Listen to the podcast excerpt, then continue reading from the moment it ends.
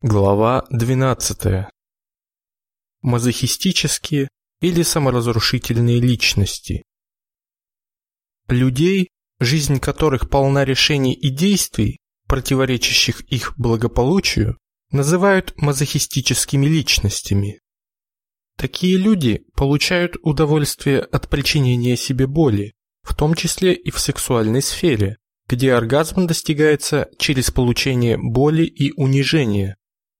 Мазохистический характер – это отдельный психотип, характеризующийся паттернами страдания, выражения жалоб, установки на самоповреждение и самообесценивание и скрытое бессознательное желание мучить других своими страданиями. Мазохистическое поведение не всегда патологично. Иногда человек страдает в моменте, чтобы получить что-то ценное в будущем. Патологичным поведение становится тогда, когда человек умышленно калечит себя или наносит себе ущерб. Физическое страдание дает эмоциональное облегчение. Примером этого является ребенок, который специально калечит себя для того, чтобы на него обратили внимание. Автор подчеркивает, что мазохизм не предполагает под собой любовь к боли и страданию. Человек страдает из-за надежды на некоторое последующее благо, а не потому, что ему это нравится. Мазохистические и депрессивные паттерны характера в значительной степени совпадают на невротическом уровне, а некоторые психоаналитики выделяют депрессивно-мазохистический психотип. Клинический опыт показывает, что мазохистические личности более социальны и больше стремятся к объекту, нежели шизоидные. Аналитики отмечают биологический аспект.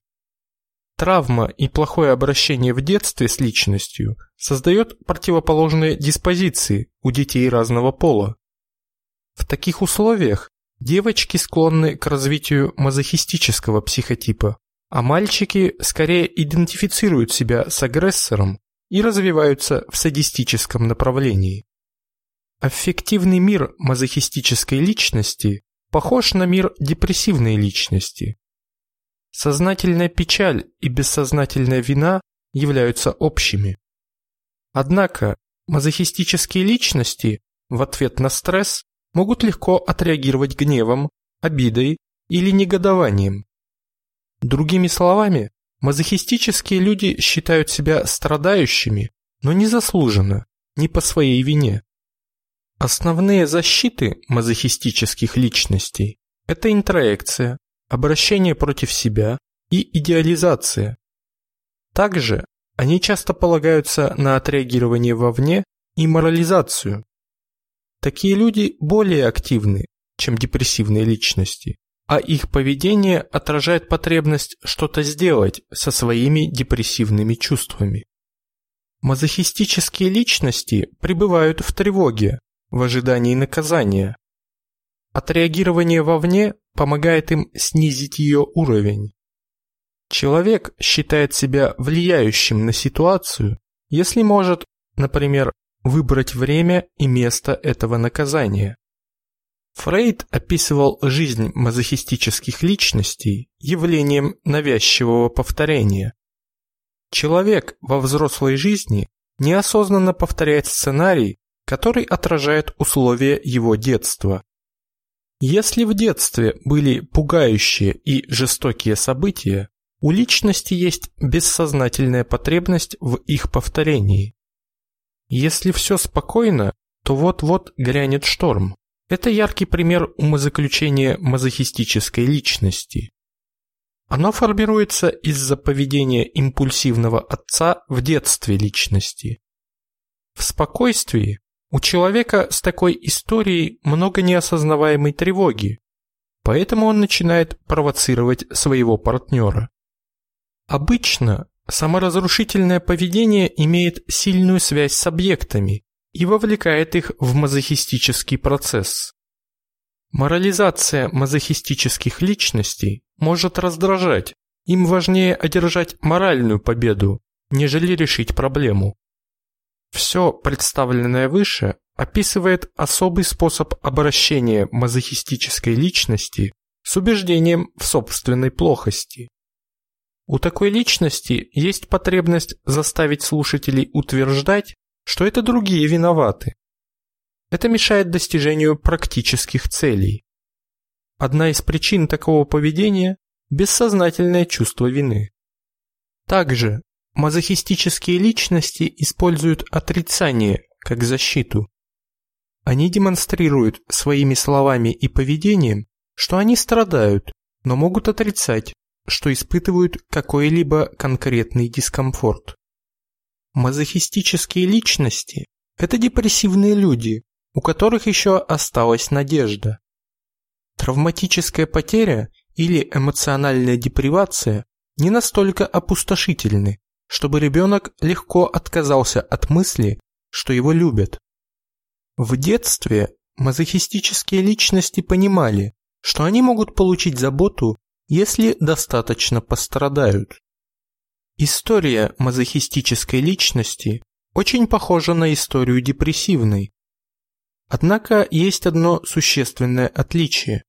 В жизни мазохистической личности в ситуациях сильного стресса рядом были люди.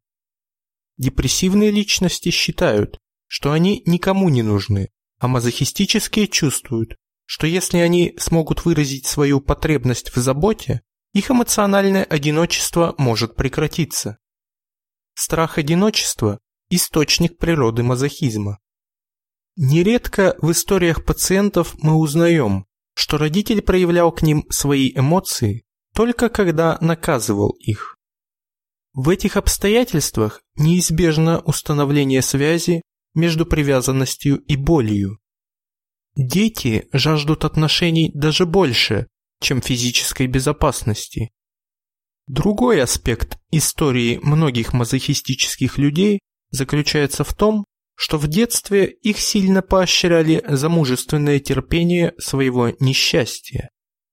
В повседневных отношениях люди данного психотипа имеют тенденцию находить друзей из общества любителей страдания.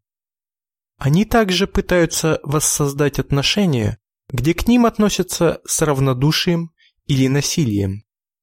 У мазохистической личности много общего с параноидной. Источник этой близости находится в их общей ориентации на угрозу. Люди этих двух психотипов чувствуют постоянную угрозу на их самоуважение, безопасность и физическое благополучие. Мазохистические люди приносят в жертву ощущение власти ради любви. Мазохистическая динамика может пронизывать сексуальную жизнь человека, но многие люди с мазохистическим характером не являются сексуальными мазохистами. Ощущение собственного «я» мазохистическими личностями схожи с депрессивными, но в их понимании они не лишены чего-то, а нуждаются и несовершенны, наряду с убеждением, что они обречены быть неправильно понятыми и с ними нужно плохо обращаться. Люди с морально-мазохистической личностной структурой часто производят на других впечатление претенциозных и презрительных. Они воодушевлены своим страданием и презирают простых смертных людей, которые не могут выносить столь же сильное горе с подобным изяществом. Такое поведение – это их реакция на сохранение самоуважения. Мазохистические пациенты зачастую выражают недовольство по поводу плохого обращения с ними начальника, родственника или друга, но если их поощряют сделать что-нибудь, чтобы исправить ситуацию, они выглядят разочарованными и меняют тему. Самоуважение мазохистической личности увеличивается за счет того, что она мужественно выносит свои несчастья и уменьшается, если личность действует в своих интересах. Мазохистические люди нуждаются в присутствии близких людей, чтобы помещать в них свои отчуждаемые садистские наклонности. В терапевтических отношениях Мазохистическая личность воспринимает терапевта как родителя и воспроизводит драму ребенка, который нуждается в заботе, но получает ее только если очевидно, что он страдает. Нередко у терапевта возникает желание обеспечить безопасность такому пациенту. У мазохистического пациента есть субъективная задача убедить терапевта, что он нуждается в спасении и заслуживает его. Наличие такой цели обусловлено страхом, что терапевт будет возлагать на него вину и в дальнейшем прервет отношения. Чтобы бороться с этим страхом, мазохистические личности пытаются сделать очевидной свою беспомощность. Две распространенные реакции контрпереноса на мазохистическую динамику – это контрмазохизм и садизм.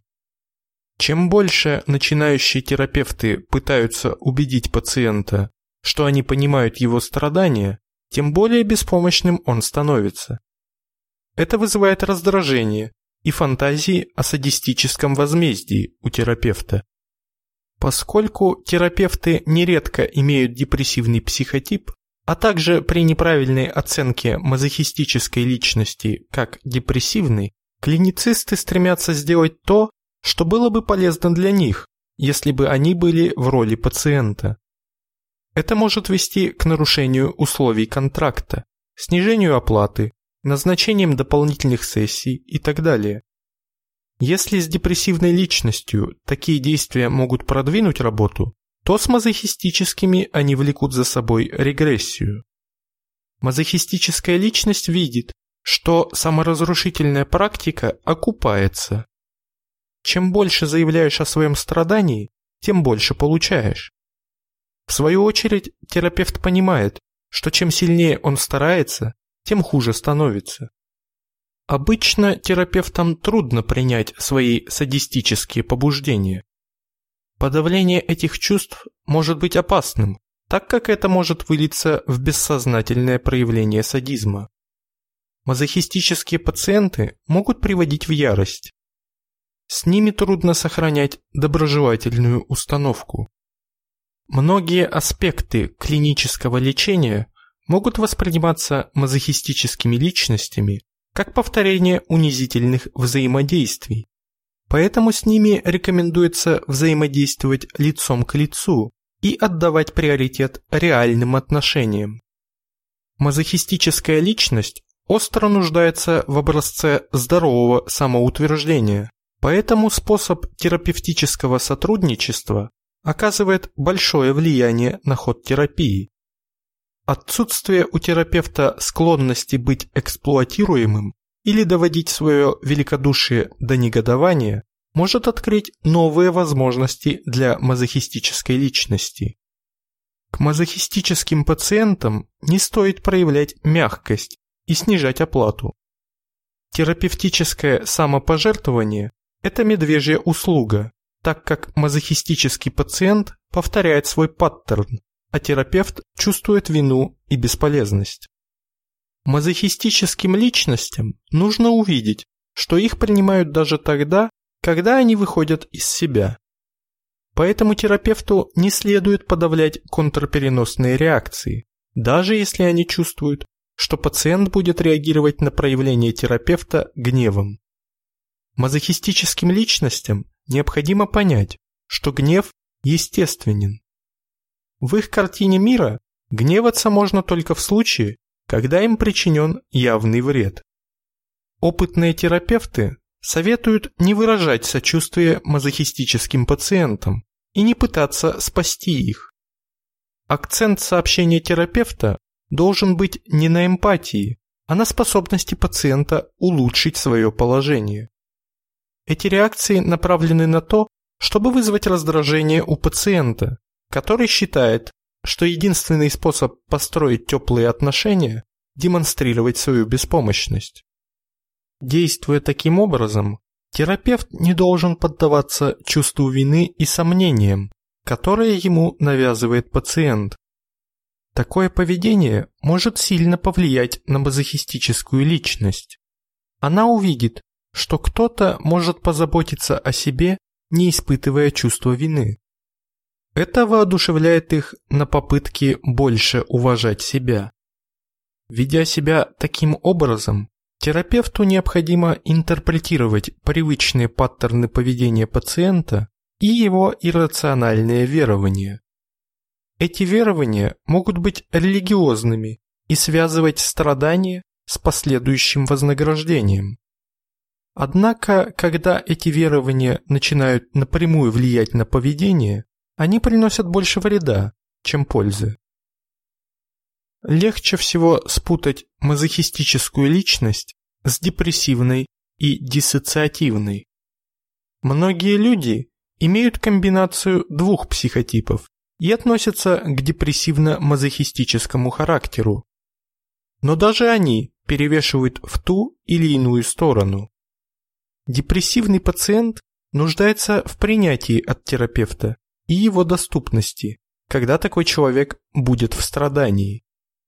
Мазохистическому пациенту нужно понять, что именно отстаивание своих прав, а не страдания, вызывают тепло и принятие, а терапевт реагирует на слова пациента не только, когда несчастье уже пришло.